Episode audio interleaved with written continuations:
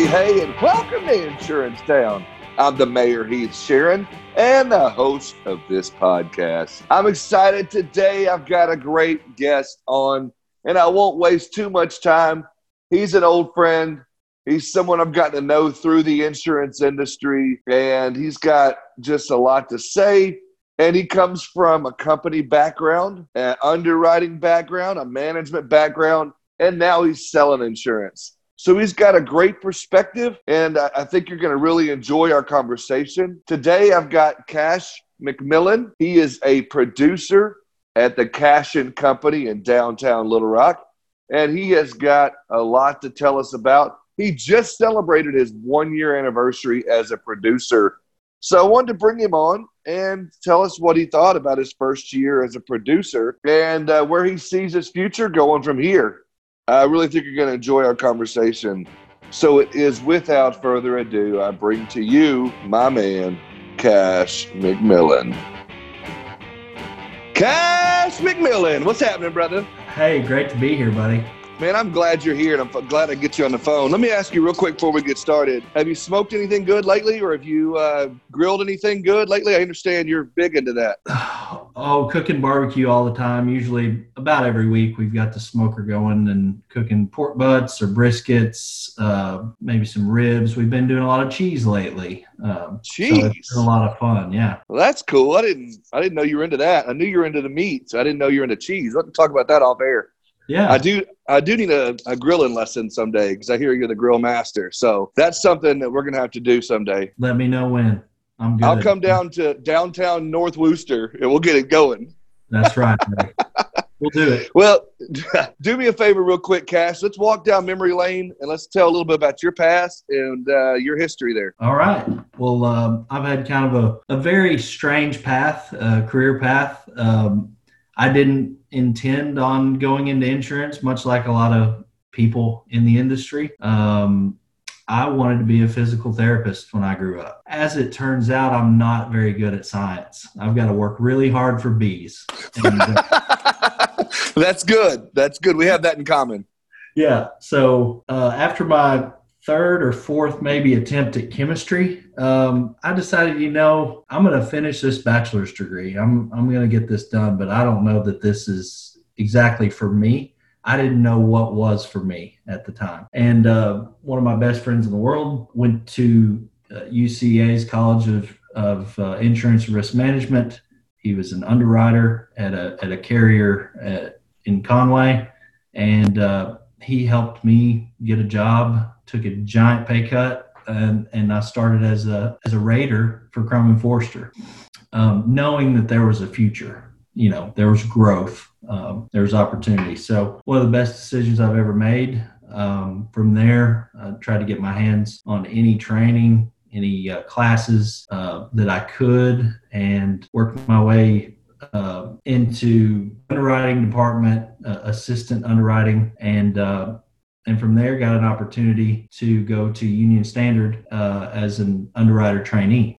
Uh, everywhere I've worked, Crum was a great, uh, great environment uh, for learning. Learned, you know, I didn't even know what how to spell insurance when I got to Crum and Forster, so they very good training.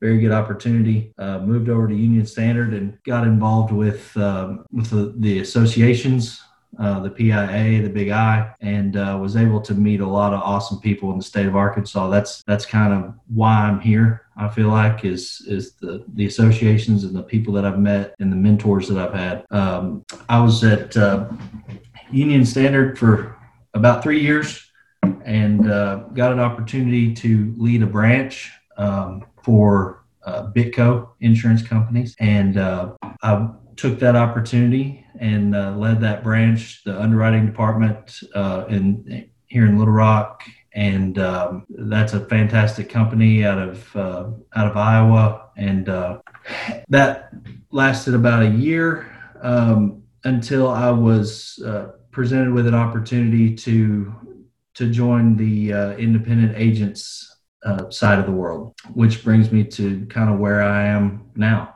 up to date. Well, there you go. So now, me knowing this, and some of my audience may not know because Union Standard and Bitco are both regional carriers.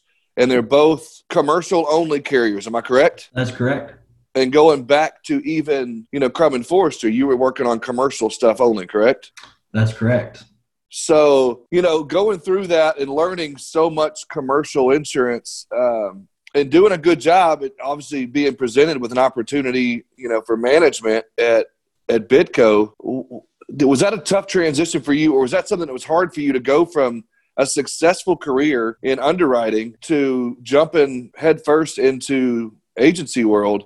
What was that like? What was your what was going through your head in that? Well, I was uh, I was not unhappy at, at, any of the places that I've I've worked. In fact, I loved it at, at Union Standard and Bitco on the underwriting side. I enjoyed what I did. Um, I was uh, I was presented with an opportunity to to come on the agency side, and I saw it as an opportunity to play to my strengths. So I'm more of a social human being than than most, I guess. Um, I like working with people. Growing up in a small town in Arkansas, um, you know, I was expected to talk to my dad's friends and my grandfather's friends, and you know all that. I I love talking to people. I love helping people, and on the underwriting side, you work with with agents and agencies, um, and you don't get to work with the general public and given my my training my knowledge and, and experience i saw an opportunity that that i can use this knowledge to help people. I can use this to um, educate insureds on what they should know instead of uh, what's being sold to them by some people. So i saw it as a as a fantastic opportunity and i felt like i would be um, it would fit really well with my personality. Yeah for me um, going from gosh, 12 to 15 years on the company side for me it was a, a scratch an itch i had to scratch a scratch I had to itch how do you say that an itch i had to scratch and it was something that i knew if i didn't do it if i didn't jump out there because i thought to myself as a company guy watching these agents and helping them i thought i can do this I've seen enough. I know what needs to be done. I know how to do it in my head. I had to scratch that itch. Itch was that something for you? It was similar. Like it was something you've always wanted to do since you got in the business, or this presented itself and you thought, oh, I'll give it a shot? It's not anything that I ever took as we're going to try this for a while. When I made the decision to come to the to the uh, Cashion company, um, I'm in it for the long haul. Um, you know, it's a decision that that I see a future in that I've already um, gained confidence in with some of the successes that that I've had so far. Uh, we have a great team. You know, I was um, comfortable with the the team that we have, the leadership that we have. Um, you know, when I when I sat down with Matt Cashion and uh, and we hit it off and started talking, um, I'm a firm believer in you believe in the person that you're working with and and not the particular um, business, right? You trust you trust the right. No, you're exactly right. And that culture is huge.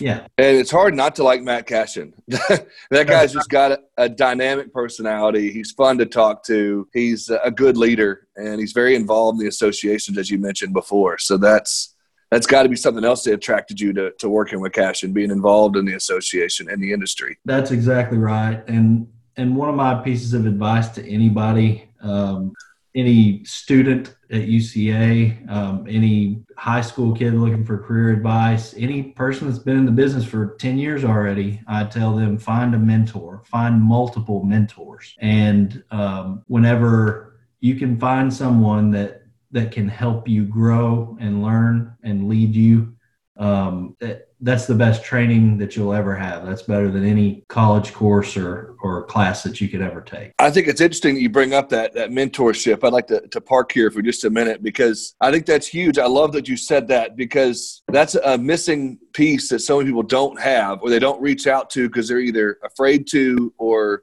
they have apprehension to ask somebody or to find somebody like that how did you did you have that at Union Standard as well? Did you have that at Bitco? Did you have that along the way at other places? Or was that something you wanted to seek out here because you didn't have it before? Everywhere that I've worked in the insurance world, I've I've had a mentor. Um, that from the very first person that trained me on how to input a, an insurance ACORD application into a rating system was a mentor to me. Uh, my my supervisors at, at over the rating department at Crum and Forster were mentors to me.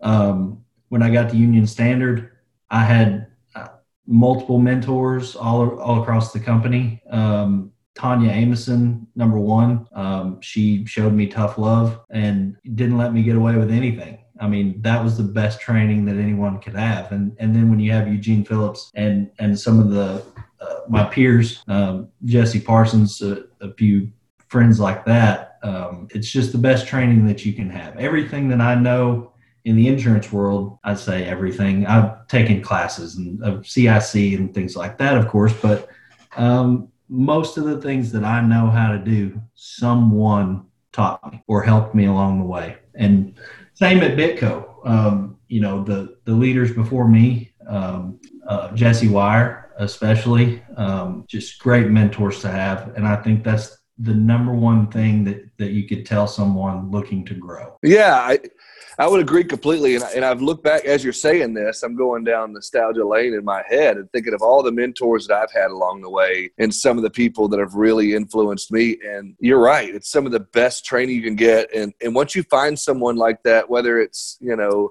a boss or a friend or a, a coworker, when you can get to that relationship where you can ask for opinions, ask for advice, when you become, you know, close to them in a way that you can, uh, really confide in them, it really it surely does help a lot. And uh, I appreciate you you going that route um, with me here because it's really good content for people to hear. Um, going back to Cashion uh, and where you're at there now. One thing about Cashion Company for those, uh, as we were talking prior, for that uh, percentage of people listening in the UK that may not know who Cashion is, um, they're very niche focused. Uh, is that something also that drew you historically, of course, the agency has been uh, niche focused in the construction and surety bond uh, industry, and uh, there's there's a lot of great opportunities that that come from being in that world for so long. But there's also the freedom to go after anything that that uh, that I know how to write. Right. So um, it's not just uh, completely niche focused, but you can't help but uh, but look for opportunities that, that are within that niche in the construction world in in the trades and uh, that's kind of what led me to the the hvac uh, industry um, do a lot of work with with them but i've, I've also uh, worked with some other associations um, some program business that that i've been um, uh, involved with through my um, through my underwriting days. Well, that's what I was going to ask you. Okay, so being an underwriter and people that are listening, Cash was actually my underwriter when I was an agent, and so it was fun to be able to work with him at that level and build our relationship even further. And um, you know, did that training and that knowledge you had in your head of being an underwriter? Does that help you a lot um, in what you're doing now? And part B of this question, I really want to focus here for a second if you can. Is there any advice from an underwriter standpoint that you could give an agent listening right now, whether a principal, a CSO, or an agent, to help them in that relationship with their underwriter? Absolutely. So the the underwriting knowledge that that I've experiences that I've had and, and the coverage and the the company relationships that's the majority of of what I lean on um, for expertise. Um, I kind of like the fact that I'm I'm not classically trained in sales, right? Um, it's been it's almost like I'm I'm naive or ignorant of sales tactics, and that's fantastic because not everyone, not everyone likes a, a, salesman, right? I can I can approach it more um, from a an advice and, and counselor type uh, type angle. You know, I got to stop you for a second. I remember you and I sitting down at breakfast one morning when, when you first started, and you were, you know, asking a little bit of advice and talking about a few things. And one of the things you and I discussed before we left there was what you're saying right now, a year later. By the way, happy anniversary! Uh, one year at Cashion now on the independent agency side. But you and I were talking about that, and I and I remember talking to you about don't try to be a salesman. You focus on what you're good at, and you know, being able to have that expertise and being able to give that advice. A lot of salespeople may not have. some of the best salesmen out there that I've called on for all these years, you know, they rely heavily on their CSRs and the back office staff to have the knowledge and they just know how to bring it in the door. So I think it's cool to see a year later you're still focusing on those things. So sorry, go back to what you were saying. Well, and I wanted to kind of before I get back to part B of that question, I want to kind of piggyback off of what you're saying. I don't want to discount at all our our back office. I don't uh, I don't do the hard work. Um, our support staff are phenomenal. Uh, I none of us producers at the agency could do what we do without them, and uh, they're some of the best that I know. And and it would I would be completely remiss if I didn't uh, talk about how important they are to the operation and, and what they do. I, I always joke, you know, you guys are doing the hard work. Uh, you know, when a client says, you know, should I call my account manager on this? It's like, absolutely. They're the ones that do the real work, right? And um, I, I can just supplement that. The way I look at it is I just supplement that with, with, uh, the insurance uh, experience that I've had. But back to back to part B, I think I think you asked um, what advice would I give to a CSR or agent when when submitting new business to an underwriter or, or their submissions? Is that right? Yeah, or working with them in general, because that's a sometimes a huge miss in the industry. And you worked with a lot of agencies, and I'm sure without calling any by name, there were some that you knew when those submissions came in or that phone rang, you were like, oh, geez, because they maybe not have understood how to work with that underwriter um, just some practical advice you might be able to give there uh, before we dive back into your story. Absolutely. Um, you know, from the underwriting desk, what you want to see is obviously you hear complete submission. You know, what is that? Do I fill out every box on ACORD application? Do I uh, send loss runs up front? Do I have a driver's list up front? You know, what what all is a complete submission? And it's it differs from company to company from the underwriting desk, I wanted to have a real conversation about what the risk was and could I do anything. And m- myself in particular, I didn't like communicating only through email. Um, when I could get the, I could see the objective part of the of the submission. I could see the ACORD app, I could see the loss runs on paper. I knew what they were sending, right? But I wanted the subjective. I wanted the who who are we working with here? What's their vision? what's their practice are they a quality operation or does this belong somewhere else and and from the underwriting desk you want to have that trust and that relationship with with the agent and that's what I've tried to do in my first year on the agency side is is number one provide that subjective uh, information to underwriters give them what they need even if I don't agree with what they're asking for. Um, and and number three uh, build that relationship over the phone uh, give them accurate information because if you obviously your reputation is everything. So uh, if anything's incorrect um, it's going to come back to bite you. And so uh, honest to a fault and uh, and have those phone conversations. Build that relationship and that trust and and prove it. Prove something every day to somebody that that you're worth your word yeah i, I felt like um, as a commercial agent um, for several years. Uh, I had, in my opinion, one of the best CSRs in the business. And she was so good. Shout out to Sydney. She was so good at putting together narrative and telling you the story um, of, you know, here's who they are, how long they've been in business. Here's what some losses you might see on the loss runs. Here's an explanation. Uh, I'm sure you would agree uh, that Sydney was really good at that. But is that something you would tell other CSRs or agents to be looking for to do as well? as well as a phone call or in addition to the phone call? Uh, is that something else you would say to do? It honestly, you need to have the relationship with your underwriter to know what they like best. So it could be different. I'm not going to give a blanket statement. Um, okay, yeah, that could, that's good. All up front. But I think your relationship with your underwriters or, or your marketing reps, however companies are set up, um, that you should know uh, know them well enough that does it take a phone call? Does it take me typing out a page long story of this this risk? Or um, or should i just uh, shoot them a text? You know I, uh, you can run the gamut of of marketing to to a company as an agent. And that's one of the the the big um, selling points of an independent agency is to have those relationships with multiple companies so you can find the best fit for your client obviously. And to have those strong relationships i think that's key. So communication finding out that way of communicating with your underwriter is huge. And so i, I hear that from you and i, and I appreciate that. Uh, i love that. Um, so now again moving away from the company side now we're now you're an agent.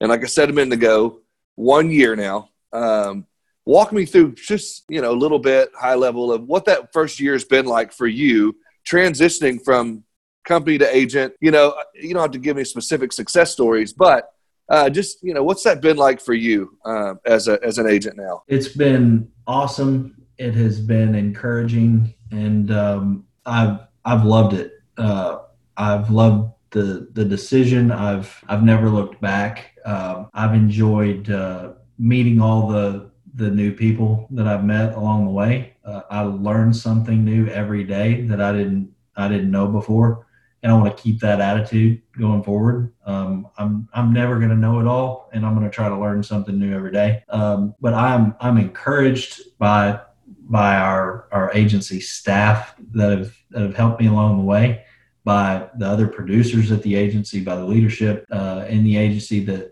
to lean on their their experiences and, and expertise. And uh, it's it's just been very encouraging. And I've I've loved the the uh, the team effort at the Cashion company. I mean everyone works together. Um, we don't seem to have the issues that that places have have had in the past with with drama or anything like that. It's it really truly is a team effort and a great culture and I've loved it and I love that you said that. So now, um, now that you've been there a year uh, and you've been, like you said earlier, you've gotten the freedom to be able to, to do what you want, go after what you want.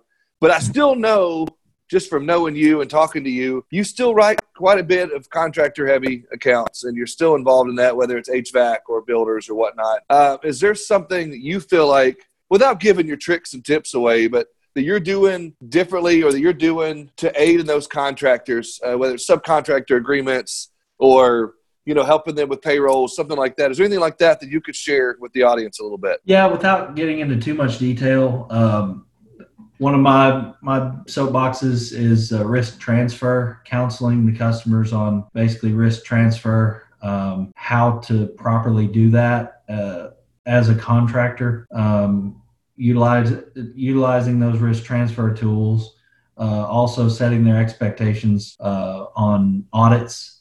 You know, a lot of people don't.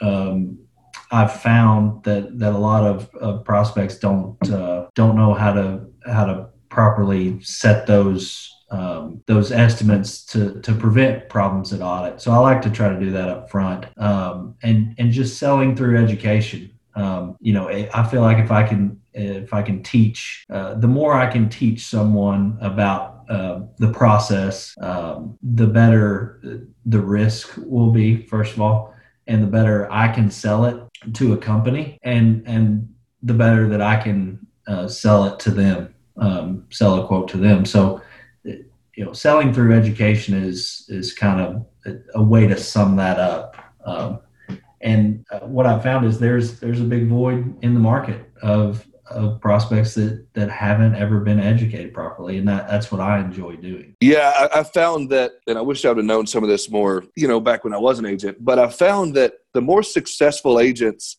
are the ones that will walk the prospect or the client potential client through exactly how the process is going to work.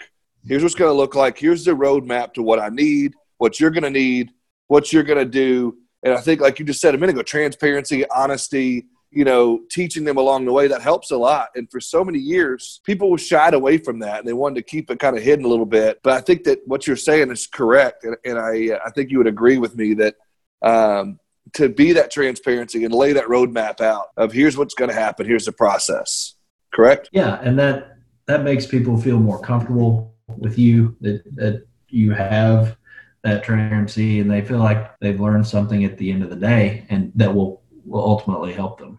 Yeah, I think agents were so afraid for a long time of if they explained the process, then they would, you know, it, it would hurt their chances of winning the account, or they they shouldn't do that. And so I think nowadays, if agents are listening to this, if you could do that and lay that out there and be a little more transparent, uh, I think that helps a lot. Um, so uh, that that's really cool, and I think that the uh, the audit process is another thing that, like you said earlier, something that's just not understood by a lot.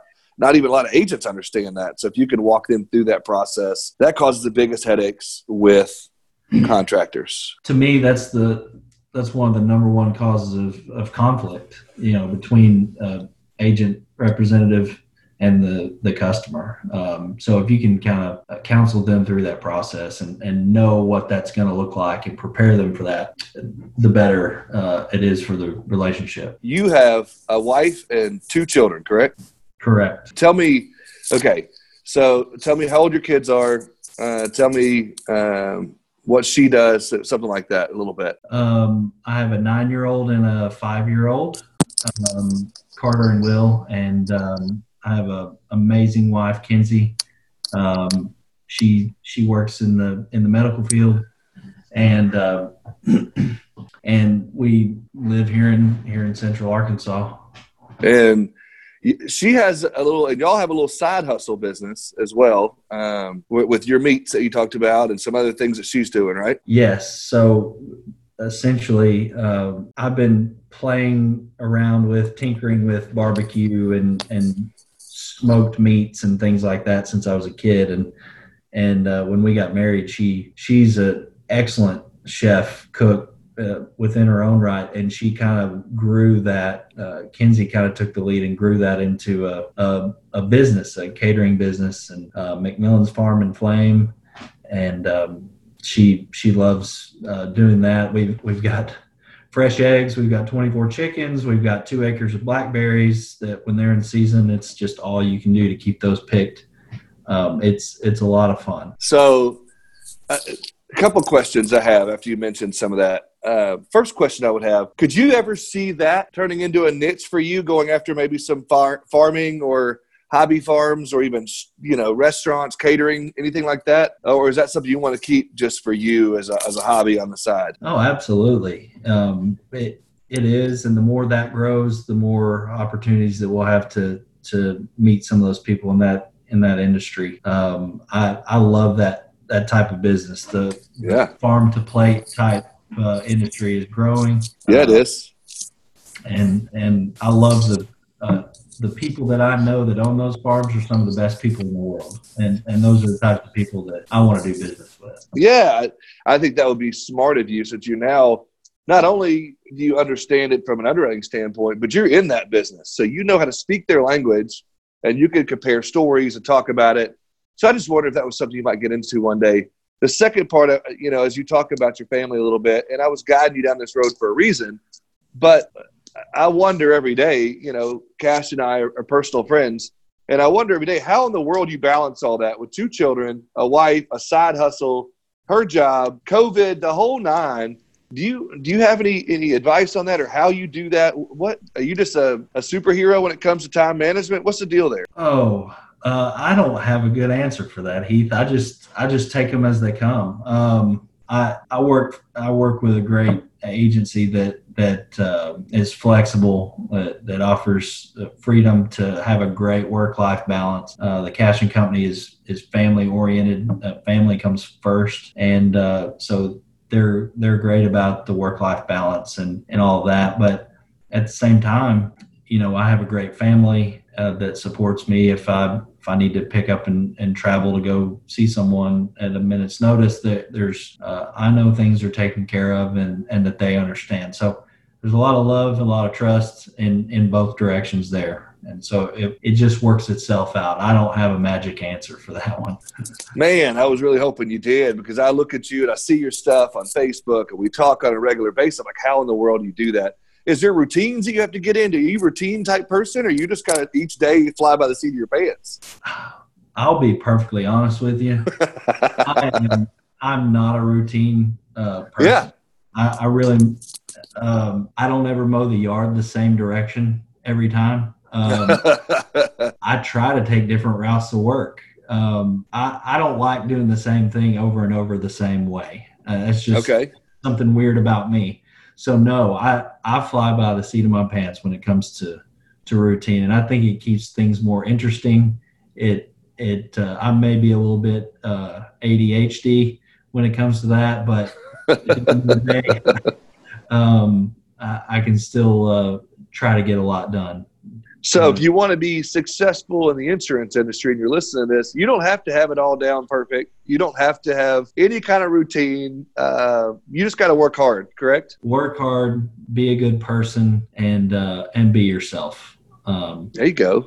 Those are the three uh, best pieces of advice that I've ever had. Okay and we're going to get i'm going to get to more of that here in a few minutes but i did want to you've mentioned the associations that you've been involved with and i know that Cashion is a, is a member of both the local associations here but also know because i serve on a board of directors with you uh, with young insurance professionals uh, you, you, were one of the ones who helped champion uh, a specific event that's near and dear to your heart. Do you want to tell me a little bit about that? Absolutely. Um, so i forget maybe three or four years ago, we were sitting in a in a young insurance professionals board meeting through the PIA, and the topic was brought up.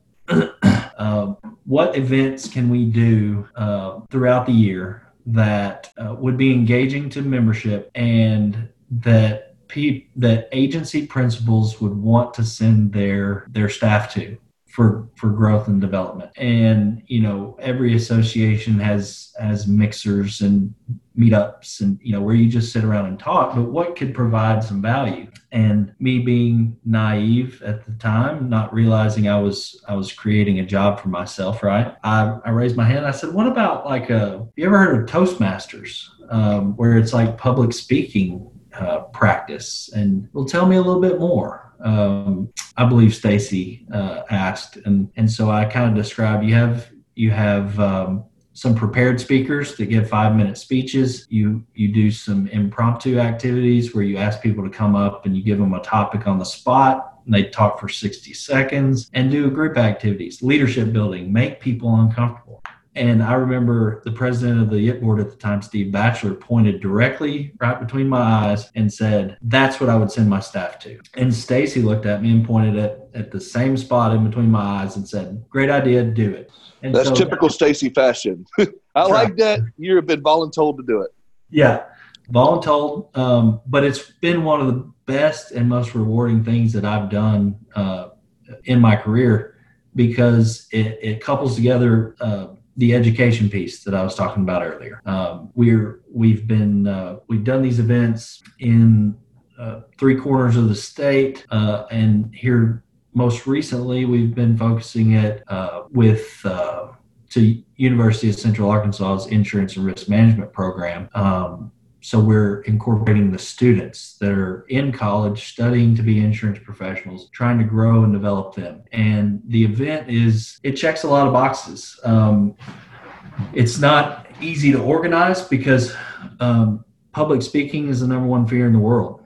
Um, you can't just ask someone to come give a speech at the, in this room in front of 50 people and then just say yeah sure i'll do that. You have to really press them. And uh, that's the goal is to make people uncomfortable get them out of their comfort zone challenge them and once they do it and they conquer that fear of public speaking uh, i've seen people go from shaking nervous when we've asked them to get up and do a, a 60 second impromptu speaking to now asking if they can host one of the events. I mean, it's it's unbelievable what it's done um, for uh, for some people to get them out of their shell to help them grow uh, as a leader, and it's also awesome to see the students get involved because you have a room full of 50 insurance professionals people that are are ready to hire these kids when they're when they graduate college and to get them in the same room to get those kids exposure in front of the uh, the people that are going to be hiring them for whether that's internships or full-time employment it's it's really is a, a great um,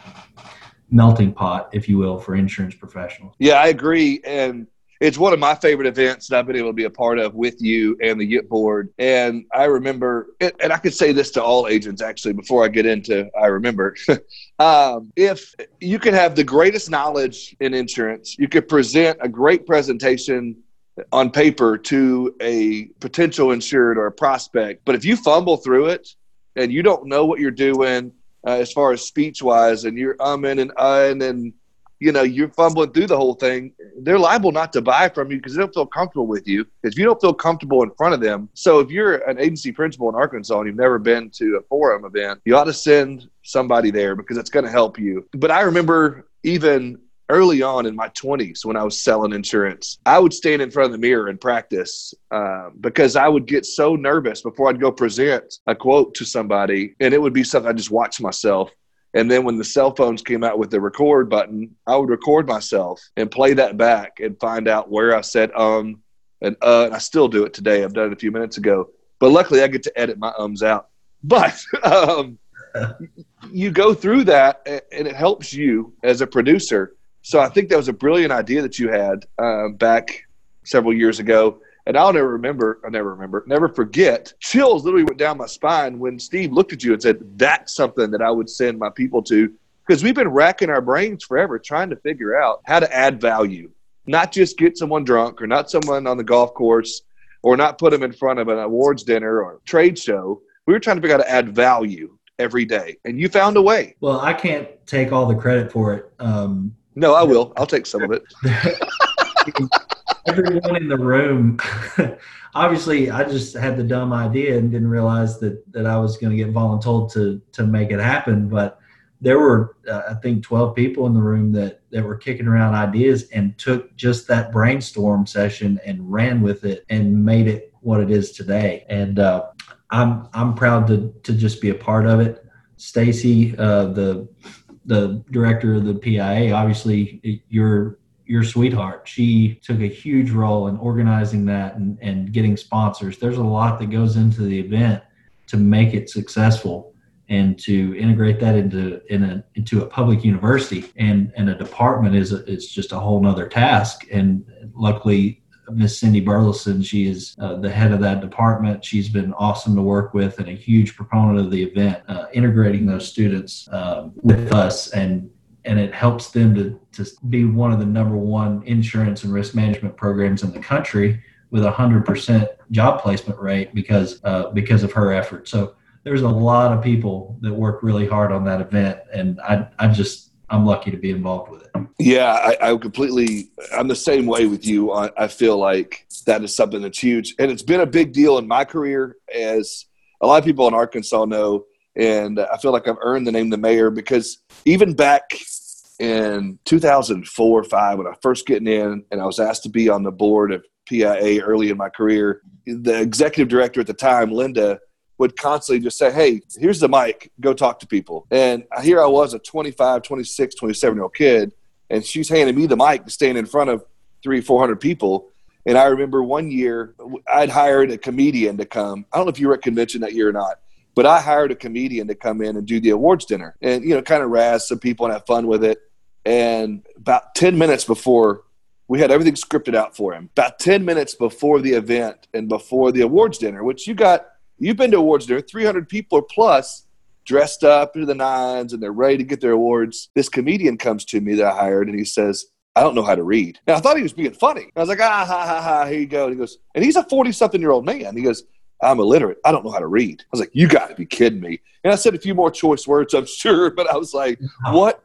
And Linda said, You're doing it, Heath. You're up. And so I had to lead the entire awards dinner. But had I not had that experience, been speaking in, in front of people and been thrown into that, you know, like we're trying to do with people at these forum events, it would have never, I would have never been where I am today as far as that goes. And now I'm comfortable in front of anybody. And I've been asked to do some public speaking, teach some classes, and now I have a podcast where that's all I do is talk. Uh, so it's been good. So I would agree with you in what you said. Once you get that practice, and I know you're talking about in our in our board, that's now asking to do it. And the first time we put her on the spot to speak, she was freaking out. Yeah. And so it's so cool to see how far someone comes once you put them in that position. Absolutely. And and that goes back to kind of the mentor conversation. Uh, a mentor isn't there to just bounce questions off of and and teach you what they know. It's to push you outside of your comfort zone, to give you a task that you're not comfortable doing. And, and when you conquer that, it builds confidence and it builds uh, positive experiences that you're not scared to do anymore that's part of being a, a good mentor. Yeah, completely agree. And that's something's piggybacking off of that for a second. I'm glad you said that. Whether you're listening in, in Texas or Missouri or Tennessee, and you don't have the forum event in Arkansas like we do, you could do this at your office. You could do this with your staff.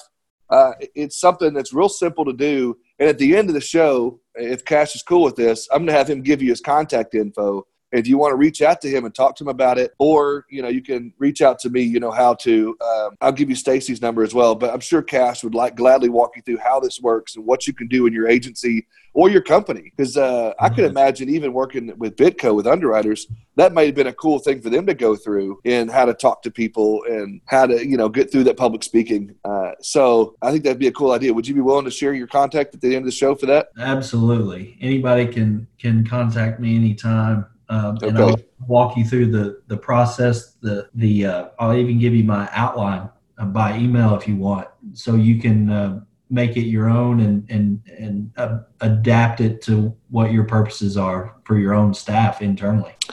Awesome. Uh, so we've talked about the forum a little bit. Is there any other uh, things you want to talk about as far as your love for the associations and being involved in the industry and the family that we have, whether you're in Arkansas or Tennessee or Texas? you know this this business is small the family is small. Uh, and i just i know that's a big thing of yours. So is there anything else you want to add to that? Yeah absolutely. The value the of the associations uh, is is priceless in my opinion. Um, my exposure and to to people that I've met and to experiences that I've had involved with both associations in the state have been so valuable to me. And uh, i've met some lifelong friends. They've they've been we've had some great times. We they've been with me through some some really tough times. And um, i i am thankful for for all of my, my contacts and friends and experiences that i've had through the associations. There's uh, there is no way i would be uh, successful uh, as successful as I am today with, without having met some of the people I have through the associations.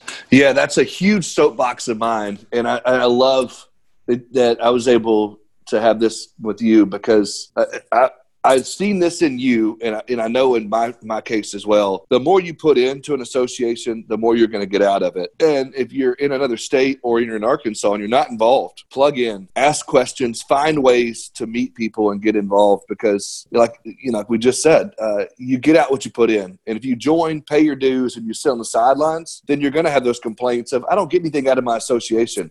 Well, it's because you didn't put anything into it. Right. It's a giver's game.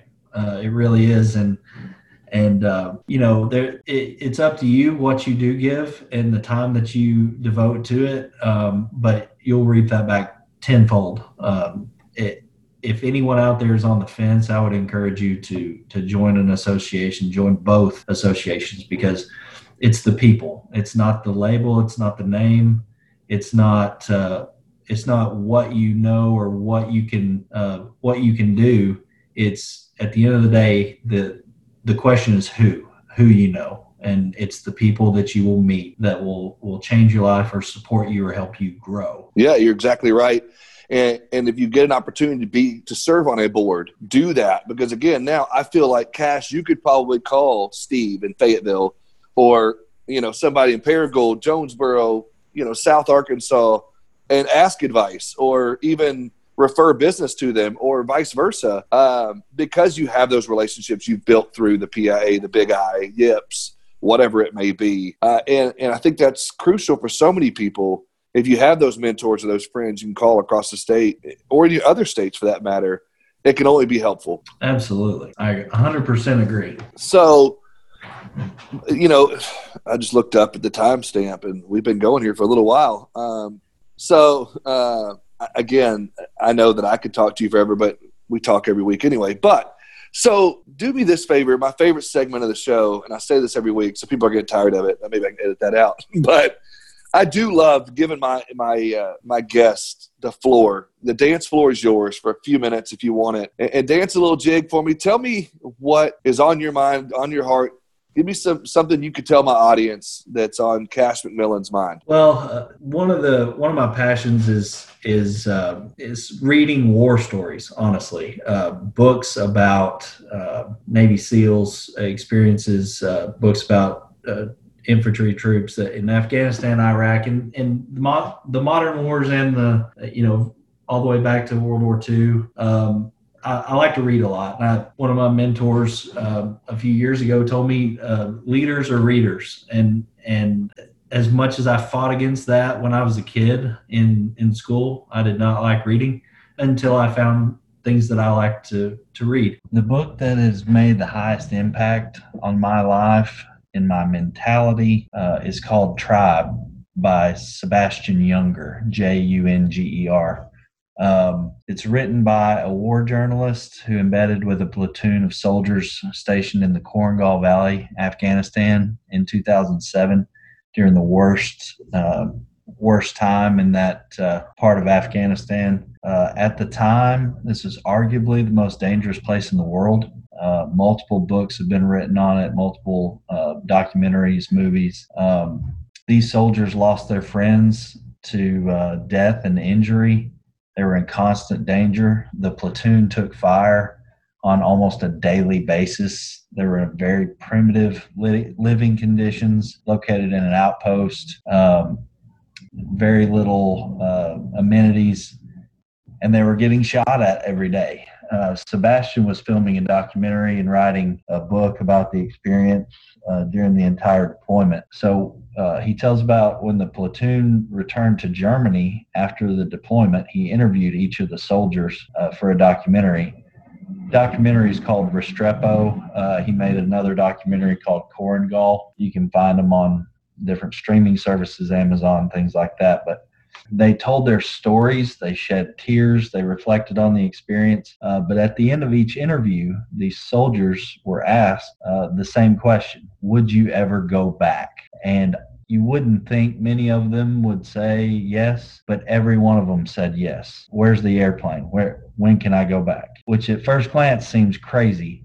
Why would anyone voluntarily return to an environment like that? Um, but the point of the book, uh, Tribe, which is only one of the books that Sebastian has written, he, he wrote a book called War that details the experience. But the point of Tribe is we as humans are are made for survival in in small groups of tight knit communities, uh, small groups of people, all dependent on each other for survival, uh, for food, for security, for shelter. And we're when we're in that type of environment, we feel the most fulfilled. We feel the happiest, and we as a modern society aren't in that situation all all the time. Uh, we're very fortunate to not have to uh, worry about uh, food or shelter or safety because of the society that we live in as as Americans. So when you take these struggles away, we have higher rates of anxiety, depression, uh, sometimes suicide,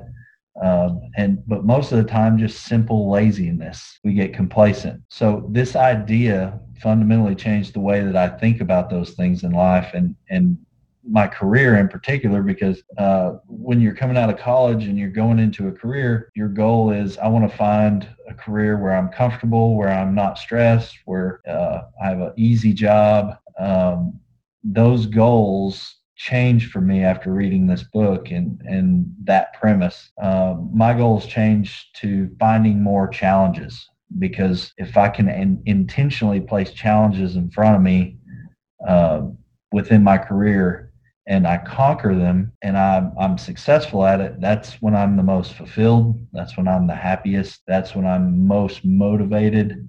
And the success takes care of itself along the way when you think of it in those terms. I love that. And I love that you're a reader because you're right. Leaders are readers and readers are leaders. So that's really good. One of my mentors actually says that in his podcast every week. So I like that you shared that. And uh, I wrote down the names of those books here. So I want to check those out. If there's some other readers there, check that out too. Now, back to what I alluded to earlier. Before we wrap up, I do want you to share your contact info, whatever you feel comfortable sharing with us, uh, how to find you, whether it's email, phone, Facebook, Twitter, whatever it want to be. Uh, share that information with the audience so they can reach out to you um, and you know connect with you. Absolutely. Uh, my email is cash m C A S H, the letter M, as in Mike, at cashionco.com, C A S H I O N C O.com. Um, you can best reach me that way. Uh, I have that email on me all the time.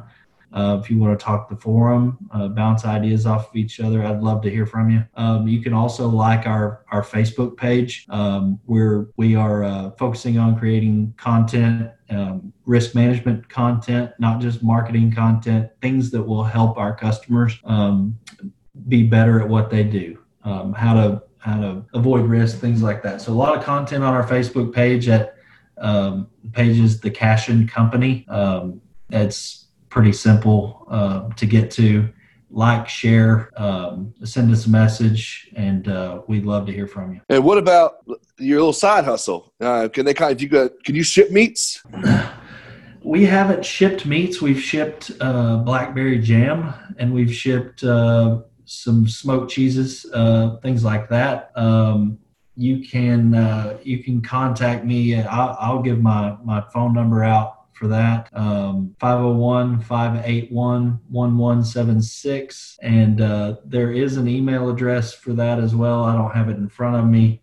Uh, like I said, uh, Kinsey. I can put it in the show notes. Sure. kenzie's the boss on that. Um, but we have a, a, Facebook page. It's called McMillan's Farm and Flame. Um, you can look that up on Facebook as well. So, yeah, if you're in Central Arkansas or if you're in Arkansas at all, you might want to check that out.